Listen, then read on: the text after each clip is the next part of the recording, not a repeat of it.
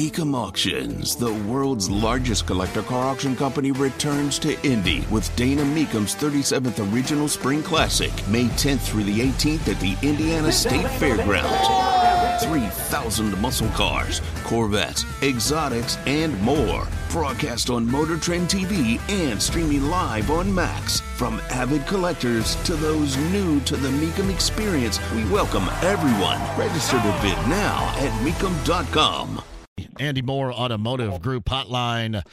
Right now, it is um, Kevin Bowen, the morning show, Kevin and Query, weekday morning, 7 until 10 a.m. right here on The Fan. I'll be honest with you, and I know a lot of people want to make light about, you know, all it is is a press conference and all there is just talking. All right. To all the numbnuts that say that out there, we, okay, they don't play until Sunday. So we know that. We can't put a true gauge on what this is going to look like until Sunday. But there is something to be said about what is said during a press conference and how you hit all the right notes during that, your initial press conference in that first practice. And I thought Jeff Saturday did, if nothing else, that today. Yeah, and that's the vibe, John, I got from talking to guys in the locker room about the first team meeting, which I think is kind of another step to what you're talking about. This is a vastly different personality, personality, energy level um, leader, frankly, than Frank Reich. Um, I think a lot of qualities that Frank Reich possessed that were really, really strong. I don't think you would have called him some super outgoing, energy, passionate leader. I, I just don't think that's how he's wired. Jeff Saturday's wired that way.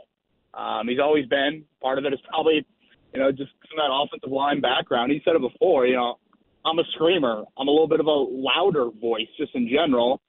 And I think a question anytime you see a team start to go down the path the Colts were going down, and a guy's been at the helm for the amount of time that Frank Reich's been the head coach, five years, you think to yourself, is that message getting stale? Are players no longer reacting in the same way that maybe they once were? And if you look at the results, there's a lot to point to that could say that's true. I mean, you got off to awful starts this season. You continually get off to awful starts two seasons in general. Um, and then this year, the big change from previous Reich teams is you've been really poor out of the gate of games. Just no urgency whatsoever, no matter what was at stake. Divisional games, road games, um, slow starts, all over. Um, so yes, for Wednesday afternoon, this is what we have to go off of. Obviously, who knows if it'll matter uh, because I don't think the product on the field is giving you much reason for hope this season. But without question, it is a much different type of leader. I thought a word that was interesting um, out of the locker room today. I'm trying to think who it was. Okereke, maybe. Um, maybe it was Ehlinger, actually. Sam Ehlinger used the word. He was very transparent, Jeff Saturday, talking to the team. Um, I think he's been pretty honest with them of like, guys, I know how this looks.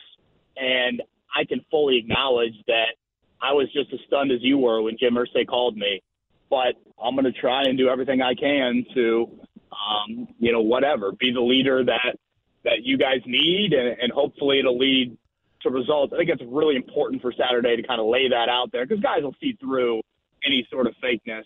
Um, and, and I think Saturday, again, on a Wednesday for his first team meeting, he was able to do that. Yeah, and you had to hit the right note with that. I mean, you, you just did, and then then we will properly and fairly gauge how this product looks in Vegas coming up on Sunday, and move along. And I will say this: uh, because this team has been incredibly boring and very disappointing.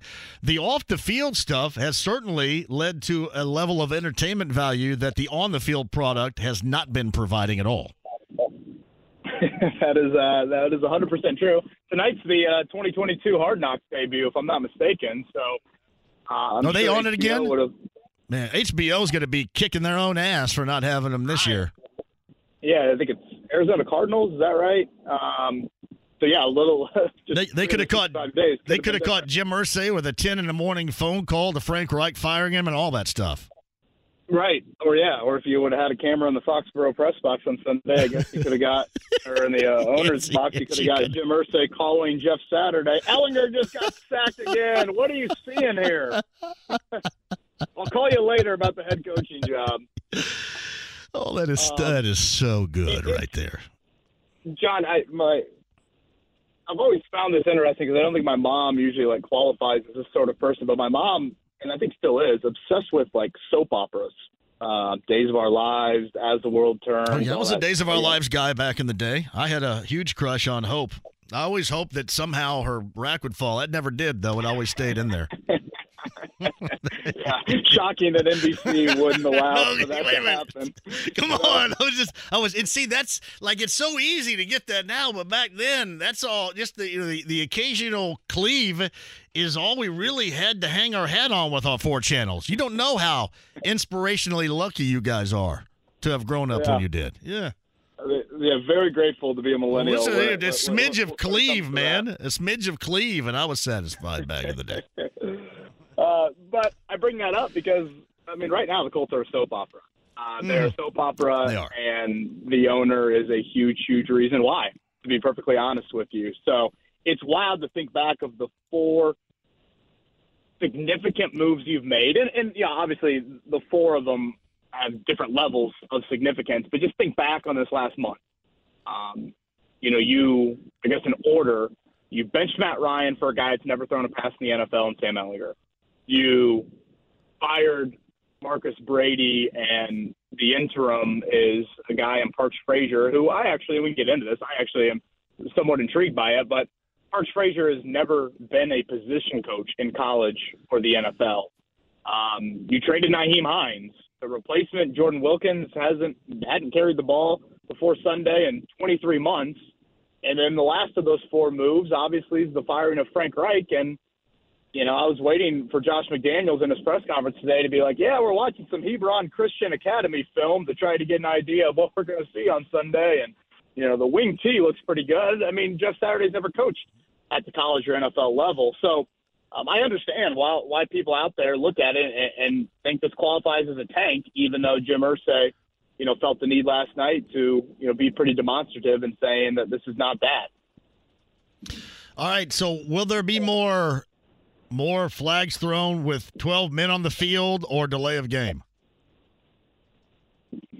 Yeah, I think probably the delay part. Um, you know, one of the interesting things I think with Parks Frazier, and you know, I feel like there are whispers out there. They want to say Mike, Mike reported it that Scott Milanovich, the quarterbacks coach, actually got offered the play calling job and denied it, or told Jeff Saturday that he did not want to do it. Maybe there were some stipulations with that, but um, you know, defensively, you know, you're obviously keeping the same operation with Gus Bradley, and rightfully so.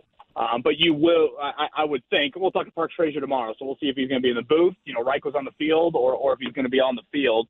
Um, yeah, I'm pretty sure Parks is on the field normally during games, so maybe he'll want to still be down there.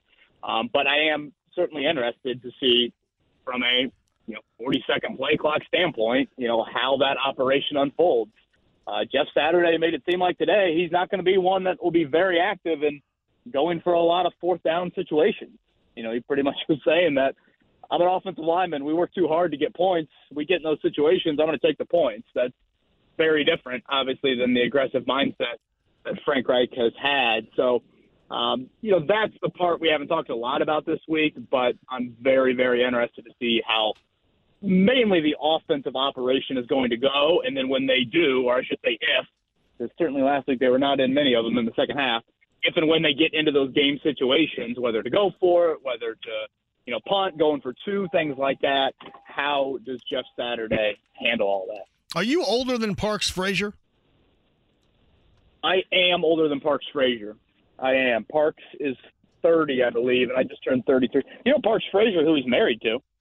Oh, uh, yeah. It, uh, it, uh, help me out though. Yes, I do. Yeah, Carol. Well, her maiden name Yeah, Caroline yeah, Caroline. Um, yeah, who was here with the Colts years ago?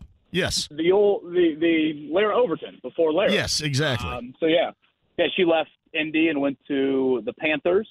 Uh, they got some ties in that area, and um, yeah, Parks is. You know, I again, I, I I'm good with it. You know, it, it, in a way, John, and this is insanely lofty, but when you think about what the NFL is is just trying to find in every single building, every owner right now wants the young hot offensive mind. Who can we find that's the next Sean McVay? That's what every owner is seeking out. And if you're Jeff Saturday and you're evaluating your coaching staff, there has to be an element of like, all right, this dude has been with Frank Reich the longest of anybody on staff. He came in with Reich in 2018. Um, when the Colts had a Zoom with Matt Ryan back in March to kind of court Matt Ryan, it was Chris Ballard, Frank Reich, Marcus Brady, and then the fourth person on that Zoom was Parks Frazier because he has great offensive intel. Um, and then I think he's got a pretty good relationship with Sam Ehlinger. I mean, he's the one that taught Ehlinger the offense when Ehlinger was drafted last last April. And if you are able to see something, and again, the offensive product, we all have seen it unfold. It's been awful. So I'm not acting like we should expect success. But if you see some things you like in what he's doing, and you know the quarterback decision that is awaiting come April next year, if you can have some sort of pairing of, you know, a young quarterback and a young coach, that obviously would be a more than ideal situation. The odds of this happening are probably very slim, but I think you're at a state in the season to where I understand this thinking. Again, I don't. It doesn't sound like he was the first choice, but you know, maybe you will, you know, fallen into something here. And again, being what thirty, he's probably been big into Madden in the past, so he may go for it on every fourth down. Yeah, he certainly has. He's like, "Yep, I'm not. I'm not putting fourth and eight from my own 27. Yeah, we're not putting here." But like Kevin Wilson offense, you just go for it from my own 25. So yeah. Yeah. I'm ready. Yeah, exactly. Now again, Saturday did sound like a guy that's not going to be uh, too aggressive when those situations arise. And you know, I think another element of it is it does keep all the other position coaches in their you know normal game day duties. You know, Scotty Montgomery handled the running back substitutions. Reggie Wayne, you know, handle wide receiver personnel.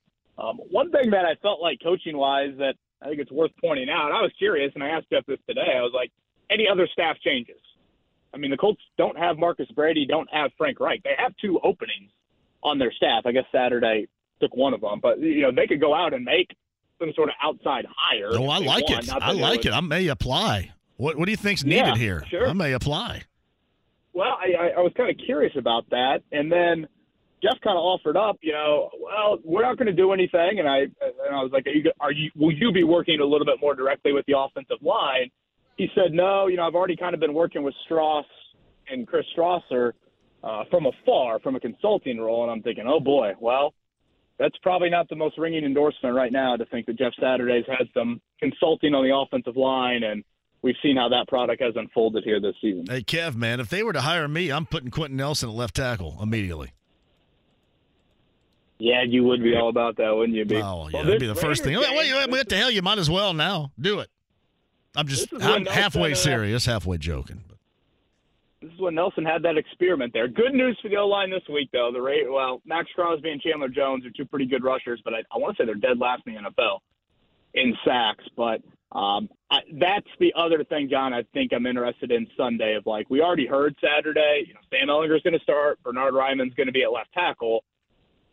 It, it's shocking to me that I'm talking to you on November, whatever it is, eighth, and the four names I mentioned earlier of no Marcus Brady, no Frank Reich, no Matt Ryan, no Nyheim Hines, and yet Chris Strausser and Matt Pryor still have held on to their jobs.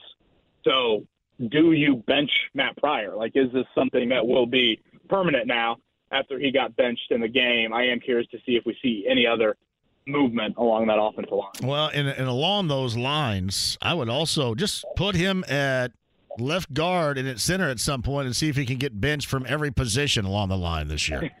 because there's going to be some award for that. And we'll give that award. Yeah, to, we'll give that award to Chris Ballard for believing that he should be out there in any capacity. Mm-hmm. Yeah, I could send his cleats to Canton one day if he's able to There's accomplish a, that feat. Yeah, and I, you and I, I think have had this conversation before, but of all the positional debates that we've had about Ballard and his approach, the one that confuses me the most is left tackle because that is the one that Ballard talks about meaning so much to him is O line, O line, O line. You and I have had this talk before. I get wideout, like Ballard just doesn't believe in that. But left tackle, O line, like that's the one that, again, he holds in such high regard, and for him to have really given it to a guy that had no business getting that job. Matt Pryor literally laughed when the Colts told him that he would be their left tackle. Um, if that move doesn't happen, if you would have had a little bit more maybe training camp competition in the off season, uh, we might not be having this conversation right now in terms of all those guys not no longer having their jobs. Who knows if Alec Pierce catches a touchdown pass in the first half of that game in Houston, maybe we're not talking about. There, I mentioned this yesterday. There are so many different moments in this season where things could have gone maybe a different direction, and maybe we're not talking about any of this right now.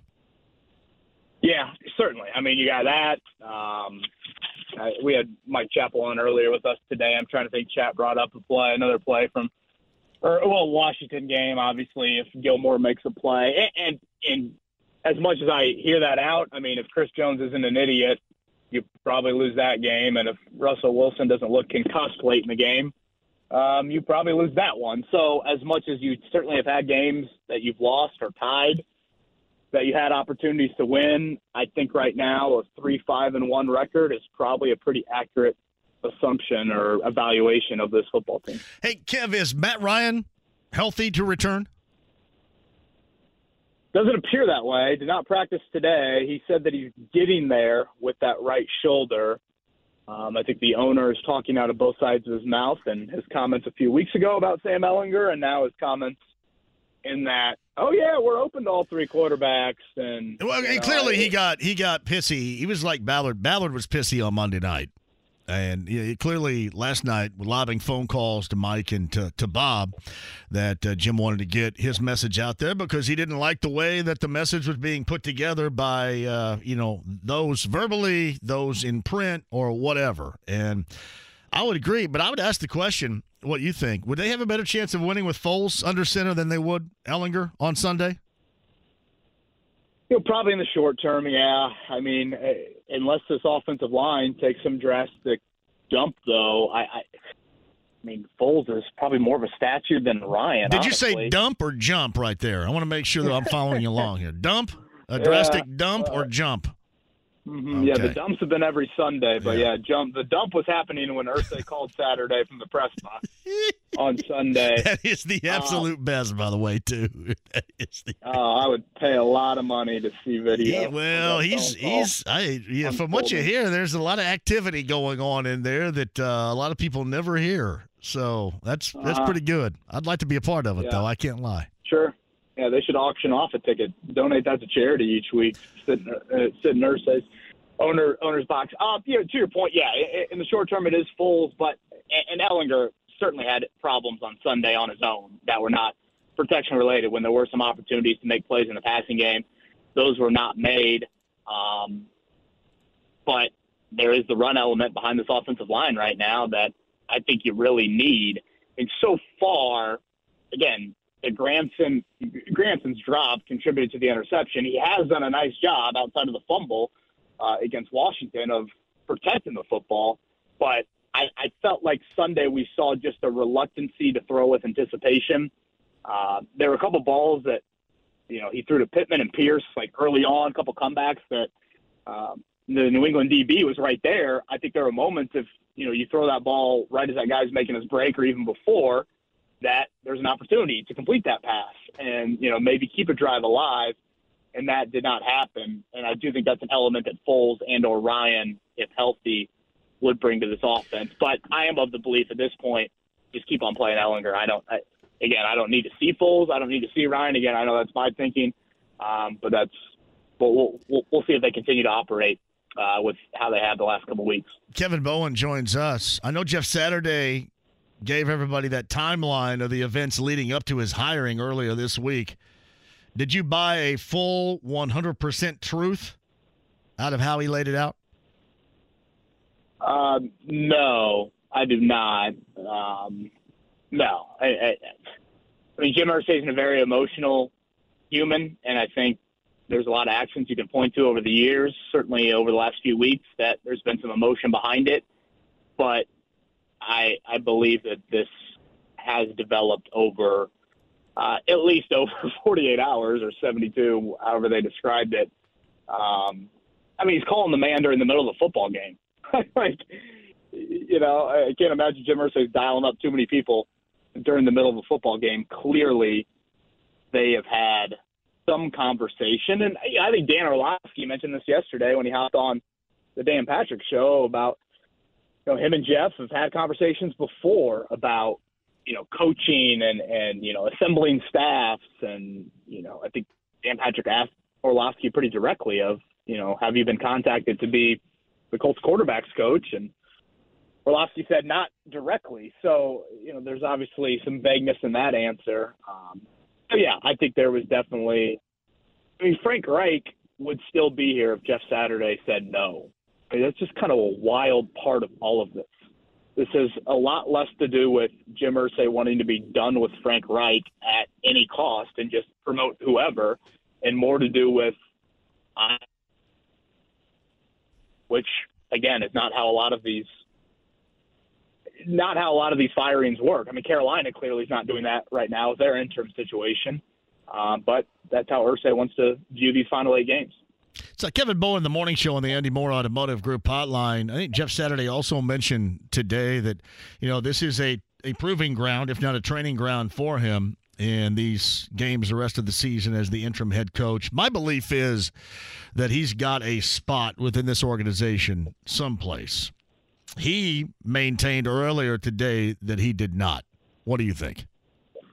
Yeah, I think he does. I, I would agree with you. Um, I think he's got more of Jim Irsay's ear right now than Chris Ballard does. And I know that that's not typically how the hierarchy works when you're talking about a head coach and a GM, but I do feel like that's the case with how um, how Irsay views this currently. Um, so yeah, whether it's a head coach, whether it's you know president, whether it's the GM, if Jeff Saturday wants to be a part of this organization next year, I believe he will be. Hey, take the keys out of the ignition there, brother. Yeah, sorry about that. uh, the other thing I was curious about regarding Jim Irsay is I, I, said this yesterday, and it's a promo that's running right now. And while I and many others embrace the past, and especially the the Manning years, the Manning era, that brought a Super Bowl, Super Bowl forty one here, clearly Jim Irsay does as well. And I thought this that if you're truly if you're Jim Irsay and you want want to embrace the past. Once you decide on who's going to lead your football organization moving forward here, it's time to stop being Jerry Jones and be more like Jim Irsay was, you know, as an owner back during that era. You agree? Yeah, I, I, would, and I think you gotta, you know, I think we can lay out John like, you know, again, was there merit to fire Frank Reich? Certainly, um, but I think you know how he's gone about that, and I would say a little bit of how the rest of the league kind of views this. Like if Jeff Saturday decides at the end of these eight months or the eight games that he doesn't want to be a part of whatever this operation or you know he wants to spend more time with his family. Like I'm super curious how coaching candidates, GM candidates will react to um, what the Colts have going on. And sure, there's an element of there's 32 of these, and of course people are going to be desperate and people are going to take that job. But if you're viewing them and comparing them to other openings around the league, um, again, you might be extremely hesitant to want to come here based off how the last few months have unfolded here. And I just think, think it works out better. I, I, just think that works out better. I, and, and listen, I don't mind him being, you know, a voice as far as an owner with league stuff as he has been. If that's the direction he wants to go, but football wise, it just seems like Kev, everything is always better, calm, and cert- certainly not the circusy thing we have seen here recently when he lets you know others do their thing.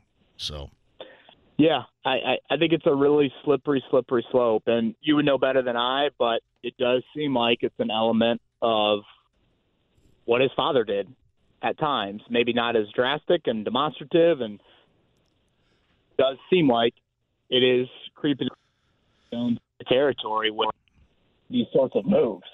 Um, you know, I, I think in year five of Reich and year six of Ballard, there needed to be a very critical evaluation of that, and there needed to be changes, and clearly he's gone about that. Um, I think one of the dangerous areas from Monday night is just him living so much in the past and bringing. And I know the quartile quote is, you know, kind of a funny one and all of that, but like he just thinks that because that era happened, that all of a sudden he's got this clout league wide that everybody thinks the Colts are the gold standard and that everybody should want to be a part of that. And I think the Colts are at a point of their franchise where you got to re- reprove yourself. Um, and if you look at the last eight years since you last won a division title, I mean, all three of these teams in the division, Houston, Jacksonville, and Tennessee, all three have won a division title since you last did. All three of them have won more playoff games than you have in that span. And we're talking Texans, Jags, and Titans. We're not talking about upper echelon NFL by any means. And so I just thought it was really out of touch to think that, you know, you got to go back to all, all the way to 2000 and think and believe that that is still the environment and that's how, you know, either your operation is being run right now or how you're viewed around the league. Uh, no one on this roster even close to playing for you in 2009. Staff members, of course, would fall into the same boat there. That's a long, long time ago. And I get you know, honoring that era and wanting to consult people in that era. Um, but if you want to go off that, I mean, the reason we were there Monday night for that press conference was because people in that era They wanted did. you to hire Frank Reich, and at the end of the day, that didn't work out. So I, I, I think that's just a bit of a slippery slope that he's obviously going down with the Saturday move, and I think considering his impact with the Saturday decision and the Sam Ehlinger decision, he wants nothing more than next week, next year, week one, for Sam Ehlinger to be his quarterback and Jeff Saturday to be his head coach. And I know that might scare a lot of people, but that's what he wants. Well- I mean, he thinks that Hollywood script is something that could indeed happen, and we'll see how the next two months play out. But boy, that is that's got danger written all over it. I do agree with that, but on the other hand, what he has done is basically what people have been screaming about. He did do something, and me, you, everybody, everybody was screaming about doing something, and then he did something, and then you know we complain about the way that he did it. So uh, yeah, I mean, I've got less issue with the well, I, I've got some issue with the action. I, am firing Frank Reich over the phone. I think is ludicrous, and some some of those other things. But I, again, should Frank Reich have been the head coach here in 2023? No. Um, I think I have more of the comments from Monday night of continually to live in that past and thinking that that is still alive and believing that just simply tapping into that era is going to reinvigorate everything that's a little I, I don't know that that just seems like he feels like by doing that and getting one step or as close as he's going to get to Peyton Manning that that's going to cure all and that's just dangerous well, if they perform well, you'll be singing a different tune this time next Wednesday. So we'll see. Yeah. It may be closer. Okay, it may be closer to the a chaotic cluster. You know what? But at the very least, people are going to be tuned in now that after last Sunday probably vowed to not tune into another Colts game this season. So they got that going for them at the very least. We'll see. yeah and obviously the Raiders have had their own issues granted they've had some leads in games this year and I think they've got a far definitely a more talented roster but um yeah we'll see how it plays out All right, buddy. Get in there and get him tomorrow morning at 7. And uh, make sure you check out my Twitter account later on tonight after 33 is on the floor. It ought to be entertaining. can't wait yeah boy it's certainly been one to keep an eye on here the last it is, couple brother. nights so it is. Appreciate you. yep see you John It's a Bowen on the Andy Moore Automotive Group hotline. Vic Tafur, the athletic, covers the Raiders with us via the Andy Moore Automotive Group hotline. How are things going in Vegas with this two win team right now, Vic? Uh, they're going fabulous. Just uh, everyone's uh, loving life. But uh, no, just kind of uh, you know, a lot of confusion. They obviously thought they'd be better than this. They uh, supposed to have you know top top offense, and they got shut out last week in second half of the Jags after getting shut out in the whole game by the Saints. So obviously a lot of question marks. All right, so what do you think it starts? Because this is a team that's also put itself in position. Because I think they've blown what five leads of 17 or more points this season. So there have been some moments where they put points on the board, but overall, what's been the issue with the offense in your estimation? Yes, in three games they were up 17 and they lost. So definitely they had some chances to win some more games. I think it's just uh, they'll tell you it's just a matter of time of getting in sync with the new the new system. Josh McDaniels is you know Patriot style offense and just getting guys kind of in the right place and, and at the right time. I think you saw last week. Uh, Davante Adams had nine catches in the first half and one for zero yards in the second half. So just not always been on the same page. They've had some injuries. Uh, Darren Waller is still out. Hunter Renfrow missed a couple of games. So uh, those are the excuses. So um, we'll see what happens uh, the rest of the way. What's the level of frustration with this group right now, Vic? Yeah, it's pretty high. I mean, they just got back. They had a two-week trip. They played in New Orleans. They stayed in Sarasota for the week to practice there. And they played in Jacksonville. They thought they'd kind of, you know, hashed everything out and, you know, team bonding and held hands with a campfire. I thought they were all squared away, but clearly they're not. So I think now there's definitely some question marks that they're still confident, but not as much as they were, say, last week because they thought they were kind of past this uh, this phase. How much is their first year head coach Josh McDaniels, who has a bit, a slight bit of history here? How much has he been in the crosshairs as far as this two win season and this, this disappointing offensive flow that we have seen with this team is concerned? Yeah, more and more every week. The fans definitely getting frustrated. I think Mark Davis is frustrated. They, you know, they made the playoffs last year, so they, they, went with a new staff. The thought was they'd be able to take another step up. They brought in Adams and Chandler Jones. They weren't by any means doing a, a rebuild with a new regime, so they thought they'd be back in the playoff race this year. They're clearly not. So definitely some frustration and people wondering, uh, you know, what's going on. Johnathan Abram, what happened? That's a former first round pick. I, I, don't know the background story. I don't know the level of production that he had or didn't have. But what was the background story, if there is one there? Just a bad pick. I mean, they've made uh, the last regime was Gruden, Jon Gruden, and Mike Mayock. They really did not do very well. They had a lot of first round picks, and they really did not do well with them. Uh, Abram was a guy who was you know big time, a hard hitting guy, you know, a safety, kind of undersized in college didn't really translate well to the NFL. He had some coverage issues, and even with the new regime, he couldn't really uh, get his footing. He started the first six games, then didn't play much the last two weeks. So I think the timing is weird because you know you're supposed to be all in it together. I'm not sure what it does to to cut your backup safety at this point, but clearly uh, they wanted to move on, and he got claimed by the Packers. So he'll, he'll get a new start. Vic Tafur writes for the Athletic, covers the Raiders. He's with us via the Andy Moore Automotive Group hotline. I mean, there's no doubt, production wise, name recognition wise, defensively, Maxx Crosby and a guy they went out and got in the offseason, Chandler Jones, they bring the Thunder. Production wise, how have those two been on the defensive side of the football for the Raiders this year? Well, Crosby's been great. Crosby's definitely still you know, a, a great pass rushing guy who's gotten better in run defense. Definitely, I think one of the top players in the league. I think um, they're hoping that those two guys will kind of recreate what they had last year with um, Crosby and, and Ngakoue, who you guys now have. And they were definitely a great tandem for the Raiders last year. They thought Jones, knowing the Patriot system, knowing these guys pretty well, will be able to come in and kind of take it up a notch because he's better against the run. But it's kind of gone the other direction. Maybe uh, he's a little over the hill, but just uh, he hasn't looked very good um, in terms of the pass rush. So they've they're last in the league with nine sacks. So that tells you all you got to know right there. You had mentioned because we had this conversation back in March when the trade was made. Rock Ya-Sin, he goes to the Raiders. Yannick Ngakoue uh, comes this way, and Yannick Ngakoue, uh, little to no production for the Colts. At least expectation wise, it hasn't been what people like me certainly thought. But how has Rock Ya-Sin been in that defensive backfield for the Raiders this season? He's been solid. I wouldn't say he's done anything great or, or bad. He's been a solid guy who, I mean, they were hoping he might be that number one kind of cornerback to take a next step, but he hasn't done that really. But uh, he's not been the issue. They've had other problems in defense. So I think he's been reliable and a guy who, uh, for the most part, can handle himself pretty well one on one with uh, most guys in the league. How was the um, when they hired Josh McDaniels, especially, and you mentioned this, a team that did go to the postseason a year ago, but how was that hiring taken by the fan base in Vegas when it was made?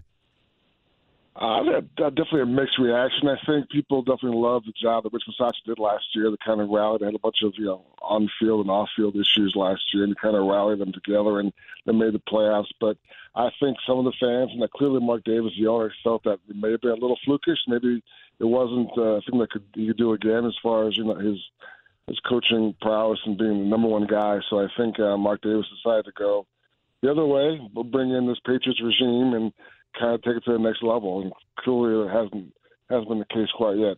He and Derek Carr seem to be on the same page throughout this, or there have, have there been, uh, I guess, rocky waves that they've tried to get through going through the season so far.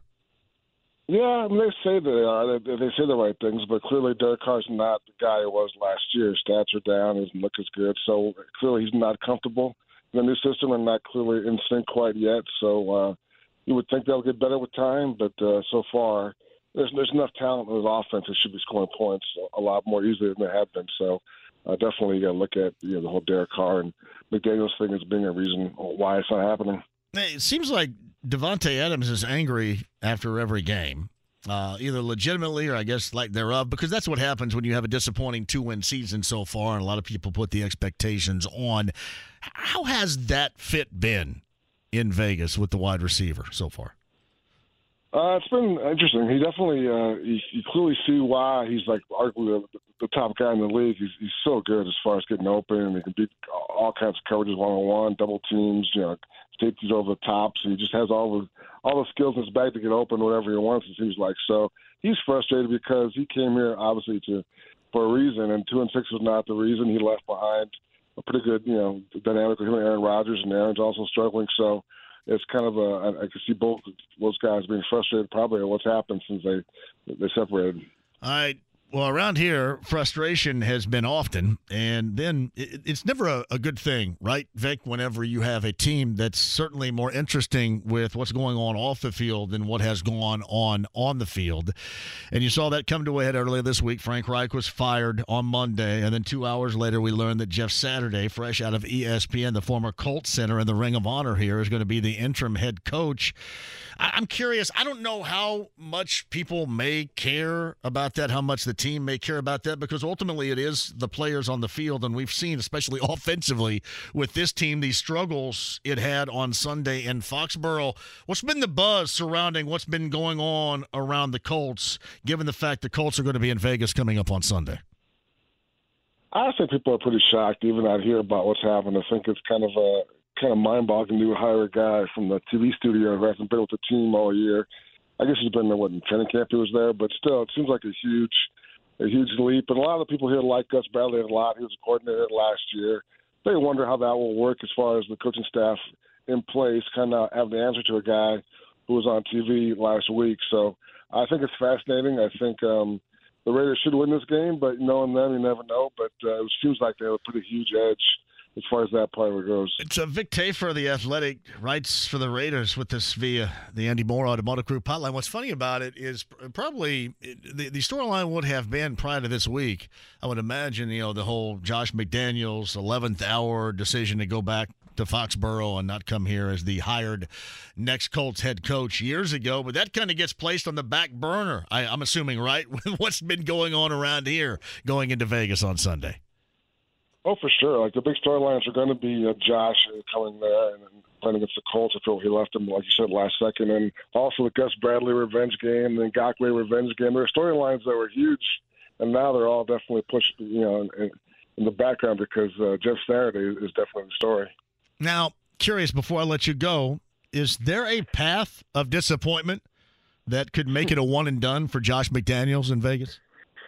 You know, fans, like you mentioned, fans being unhappy. That's a very popular question. They want to know what's going to take to get rid of them. People are that unhappy. Um, I can't imagine. I mean, you know, you got a four-year deal, it's a brand new regime, but I'm sure there's a number that uh, Mark Davis wouldn't be able to accept, and I'm sure a loss to Jeff Saturday would definitely be uh, a contributor to that. So, um, yeah, I, I, you know, I can't imagine. But if they only win, say, you know, four or five games this year, that would definitely be. Uh, a major catastrophe. And losing this weekend in Mark Davis's eyes would also be a catastrophe. I would imagine it would be. And I, uh, listen, the Colts lost to the Commanders here, but Carson Wentz was not under center; he was injured. I would assume it would be akin to Carson Wentz coming in here and and beating the Colts what Jeff Saturday last week being on TV and then sliding into Vegas and being the interim head coach and, and beating the Raiders in Vegas probably would lead to a, a little bit more discontent throughout the city and certainly with Mark Davis in mind?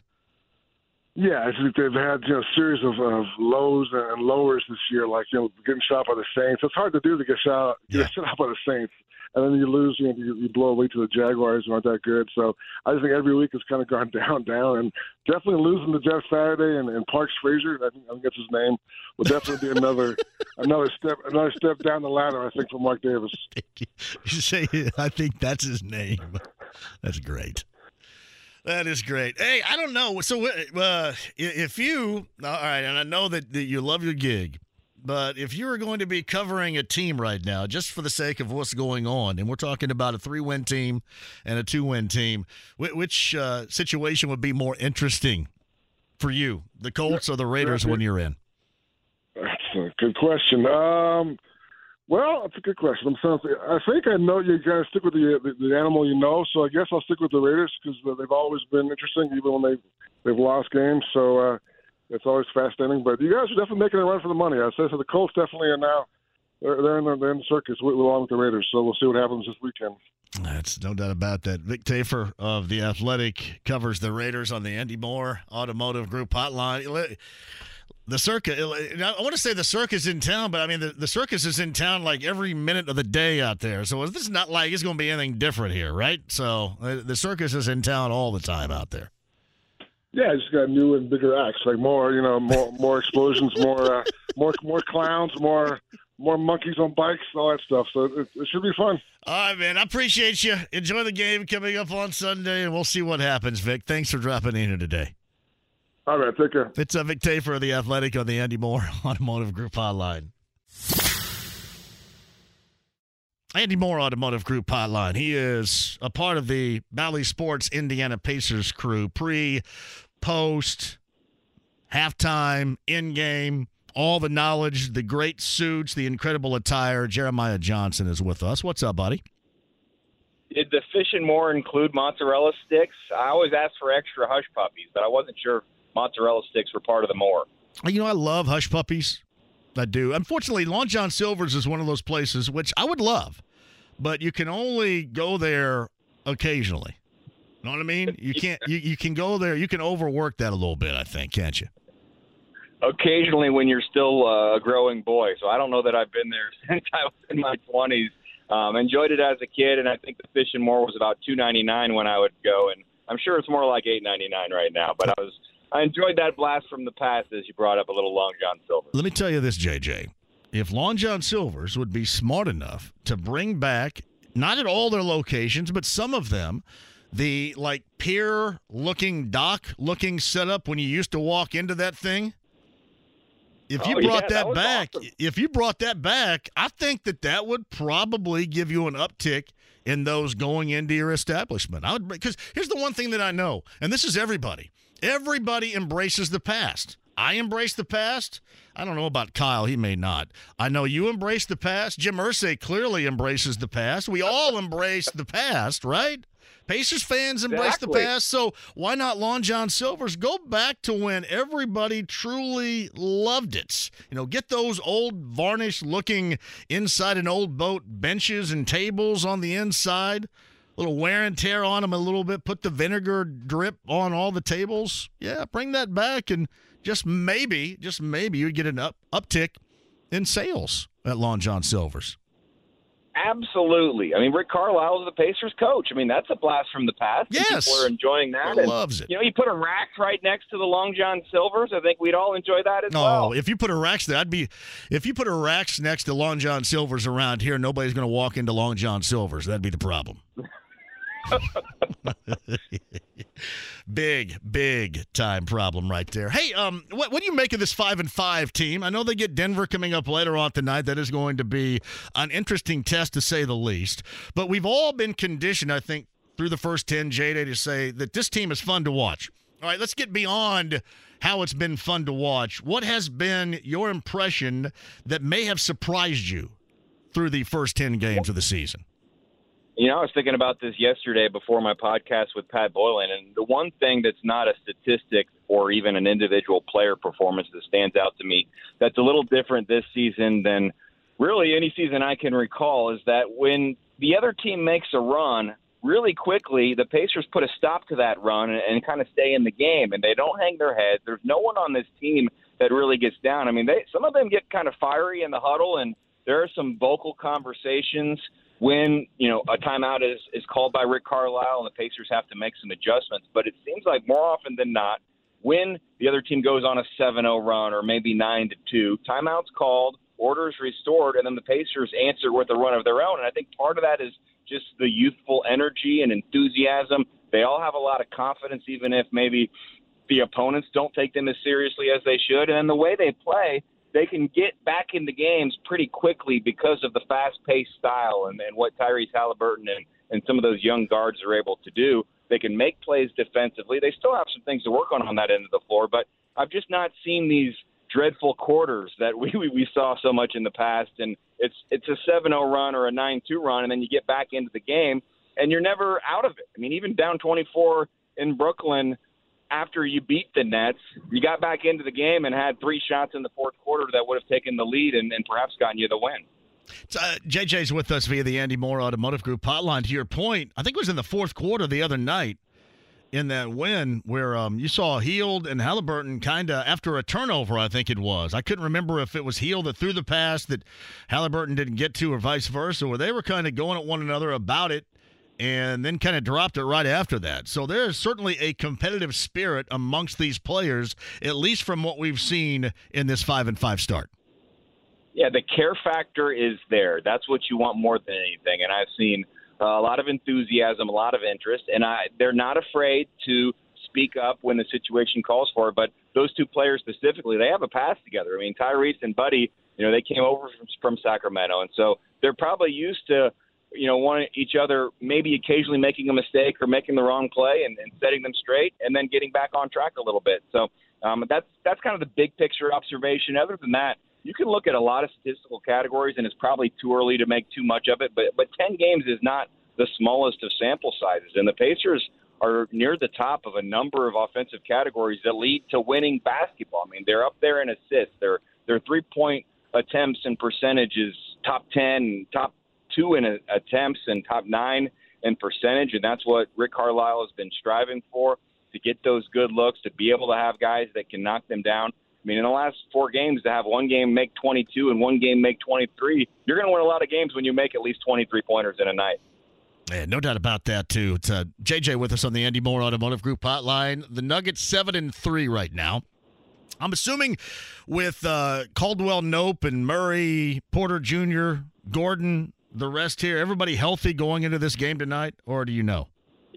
Yeah, as far as I understand, they're as healthy as really they've ever been. and that's been the one thing with the Denver Nuggets that has kept them from making sustained playoff runs is they just can't stay healthy. And even last year, Michael Porter Jr. I think only played nine games, and and Jamal Murray didn't play at all. And so those two guys, along with Jokic, to me, make them one of the top two or three threats to come out of the Western Conference. So I'm I'm really excited about this matchup. The Pacers have had two games on the homestand against teams that you would go into the season and say that's a team that's um, built for success right now. Miami was the number one seed last year. New Orleans with Zion is a team that can challenge for I think a top four seed out west, and you won both of those games. And you get another opportunity tonight. And the two-time reigning MVPs in town, so there's there's a lot to look forward to in this matchup. Well, and I know he's not athletic, but Porter Jr. and Gordon are, and Murray's uh, a dead-eye shooter. I, am not the biggest fan. I mentioned Caldwell-Pope. I'm not the biggest fan of his, but across the board, this is a, a talented, high volume type of scoring team, especially on a night when they're on. Yeah, and I look forward to seeing some of the adjustments, what the Pacers try to do. Um, we don't know for sure about Aaron Nesmith, but he was trending in the right direction, and I think, as Rick Carlisle said yesterday, there's a chance he could play. So you would you would definitely welcome any of your wing defenders to be able to help with the athleticism and talent that the Nuggets have. But one of the things that I'm interested to watch is some of these elite teams coming into Indianapolis and to take on um, the Pacers squad that didn't have a lot of expectations coming into the year. If you take the Pacers for granted at all, you'll you'll walk out of here with a loss. And I'm not saying the Pelicans took the Pacers for granted, but you know they were coming off an overtime game, I believe, against Atlanta, and you know maybe it's just you think, okay, you're going to get a win. If you do that against the Pacers, they'll make you pay. And so we'll see if the Nuggets bring the the proper mindset, or if if we've got a you know really good game and an opportunity for the Pacers to win their fourth straight at home. Uh, JJ, a handful of these so-called tanking teams actually have played well. I mean, even under 500, I think San Antonio's played better than what people had expected. I think the Pacers are right there, and make no mistake, at nine and three out west, who would have thought Utah in their first 12 games would look like this? Yeah, it's a very watchable product right now. I think across the NBA, I'm a little disappointed that nationally and even on some of the NBA platforms like you know NBA Radio or some of the the programming that they're they're forced to spend so much time talking about some of the drama. But if you just sit down and watch some of these games, and maybe even as you mentioned, some of the teams that you didn't have the high expectations for, they're bringing it every single night. And you've got to give credit to teams like the Jazz. You mentioned San Antonio. I mean, they went and won at Philadelphia, and there's a lot of parity as well. I looked at the standings. It's too early to really make anything in the standings, but look at how many teams right now, 10 games in, are either between four and six or six and four. And the Pacers are right there at five and five. And so I do think it's a really good start for the league. And uh, you just want guys to stay healthy and to be able to see if some of the young players, specifically on the Pacers, if they can have some sustained success. Um, I, listen, I think we've all seen Mathurin, and now you you expect nightly something from Mathurin. One of the questions I had regarding the rookie class, and as much as I watched him and I loved watching him play, and I watched basically all of his games while he was at Gonzaga, was Andrew Nembhard, and I thought that he would take a little bit of time, certainly more time than this, being able to translate his game to the uh, faster pace. And I know Gonzaga played at a quick pace, but you know, just some games collegiately, and for example, against Baylor in the national title game a couple of years ago, he kind of got overwhelmed. That has not at all been the case through the first 10 games for Nembhard, the rookie out of Gonzaga. Not at all. Yeah, I mean, he's not the first person you'll mention when you talk about the first 10 games, but he deserves to be in the first paragraph because I watched him in training camp and you know, I was thinking he's the third point guard. As long as TJ McConnell is here, he's probably going to get the backup point guard minutes. And I didn't have the expectation that early in the season we would see a lot from Andrew Nembhard. I kind of thought, like you, maybe he'd learn from Haliburton, he'd learn from McConnell, and probably eventually he might be the second point guard. But the biggest thing that we've seen is he can be on the court with Haliburton. He can be on the court with McConnell or by himself as the point guard. And so that allows him to play more. And then the one thing that really, I don't think you have any idea how a college player is going to translate defensively, but you've got to put him right now as one of your best backcourt defenders on your team right now. And that was evident by Rick Carlisle having him guard Tyler Herro in the final minutes of the game where Tyler Herro was almost only outside threat that they had besides maybe Strus. So um, it's it's a great start to a rookie season. It's looking like a phenomenal draft selection at number 31 in the first pick of the second round. And in just getting to know him briefly now over the first month of the season, I really like his attitude. And you can tell why he's able to succeed because he doesn't have any fear. He's got a little bit of cockiness, not too much, and he definitely respects his elders and those that have, you know, been there in the NBA, but he has a lot of confidence in himself. And I think playing some of those big games in Gonzaga really did help him just embrace the moment and the stage to where nothing is too big for him, and that's that's a lot for a guy that was drafted in the second round and is just a rookie. All right, what time you guys hit the airwaves tonight? Six thirty. Is that accurate? Yeah, back to mostly normal six thirty Pacers live pregame, seven o'clock tip. There were some staggered starts on Monday as fifteen games on the schedule and and staggering to try to get the message out for everyone to vote on Tuesday. So we were a little unusual on Monday, but back to normal, 6:30 with Eddie in the loft, and then game coverage just after seven o'clock. Hey, tell 33, tell 33 to keep getting it done for me. All right, let's string a couple together here. 33, tell him that. That is the goal. String a couple together. I'm, I don't think anyone is expecting 37 again, but just to be productive and active on both ends, I think it is important that he's fully healthy right now, and yep. we're going to have a sustained period of time where he can be that center on the floor that he's he's been wanting, you know, for a number of years, and hard to have a better performance on both ends than he had on Monday night. No doubt about that. String a couple together. You watch my Twitter after a Myles game. You enjoy looking at that. Uh, I enjoy different times. I mean, I can't say I search your your mentions on a, a night after that, but maybe I should. You should. So after a good game, is what is it like? Um, I tell everybody to blank off. so, do you ever tag him? Nah, nah, I'm not going to bring him into that. So, okay, yeah, I'm not going to do that. So this is just it, it's it, it really has developed into a great deal of fun for me. So yeah, I'm not going to do that. So I'm just kind of I'm I'm jacking around a little bit But uh, I have fun Well, with it. Either way, I have fun fun, with it. But I'd, I'd rather see the positive of it, so I can do more of the blank off stuff than, you know, like tonight if he goes seven and five, what that's going to look like. So Well, yeah. Don't expect 37. I mean, that's a little unrealistic, and I don't think scoring. That's not even what Rick Carlisle wants. I mean, he's been Yeah. pretty clear in that the scoring aspect is not what Myles is, you know, on the floor for. It's a part of it, and he can stretch the floor. And as you saw the other night, his ability to hit threes just opens things up for everyone else. But continue to provide rim protection, uh, run the floor, be vocal on defense. That's that's what he's going to continue to make his money in the NBA doing, and then occasionally have a big night like we saw on Monday. And those are the nights that JMV really loves. high high screen and roll with Haliburton. If they keep that up, that that to me redirects his game. It does because now he's in there with an elite level willing passer, and that's not how it's been in the past year. I'm not sure that he's been told to roll to the basket very much. And Rick Carlisle even mentioned after practice yesterday, when asked about Myles Turner, he said, We told him to roll to the basket. And Yeah. so I think it's been a little bit of a learning curve for Myles. But the other thing that I'll mention is late in that game, the Pelicans went small, and they were, you know, CJ McCollum and other guards, they Yep. were saying, you know, do something with this. And early in the Miami game, Kyle Lowry was matched up against Myles. And you know, there have been times that that's the best strategy against Yeah. the Pacers. Well, it wasn't good strategy on Monday, and so that that to me was a big step forward in the fact that time and time again, with a smaller player on him, Tyrese Haliburton and other guards were, were throwing in the ball, and he was either getting fouled or, you know, for the most part, finishing, or occasionally he'd get it and then kick it right back out. So we'll see if that, the teams still implement that strategy. But if they don't, that's that's a big benefit to the Pacers. Hey, tell Denary I'll be waiting on his midnight call tonight, like he called Monday night after the game at midnight. I'll be waiting. I'll be up. Was you? Let me guess. He was the one to talk about a press conference that was going on the Antonio today. Yeah, well, yeah. There, I don't think there was a great deal of happiness there about uh, the timing of all that, but uh, whatever. That's true. It's Yeah. all done right now. All right, we'll be watching tonight, buddy. I appreciate you. Well, I know you've had a lot to talk about, so I'm glad you fit a little Pacers in during this uh, crazy week. Always, man. Always. so Jeremiah Johnson, Bally Sports Indiana later on tonight, 6.30, the pregame show begins. JJ, thank you very much.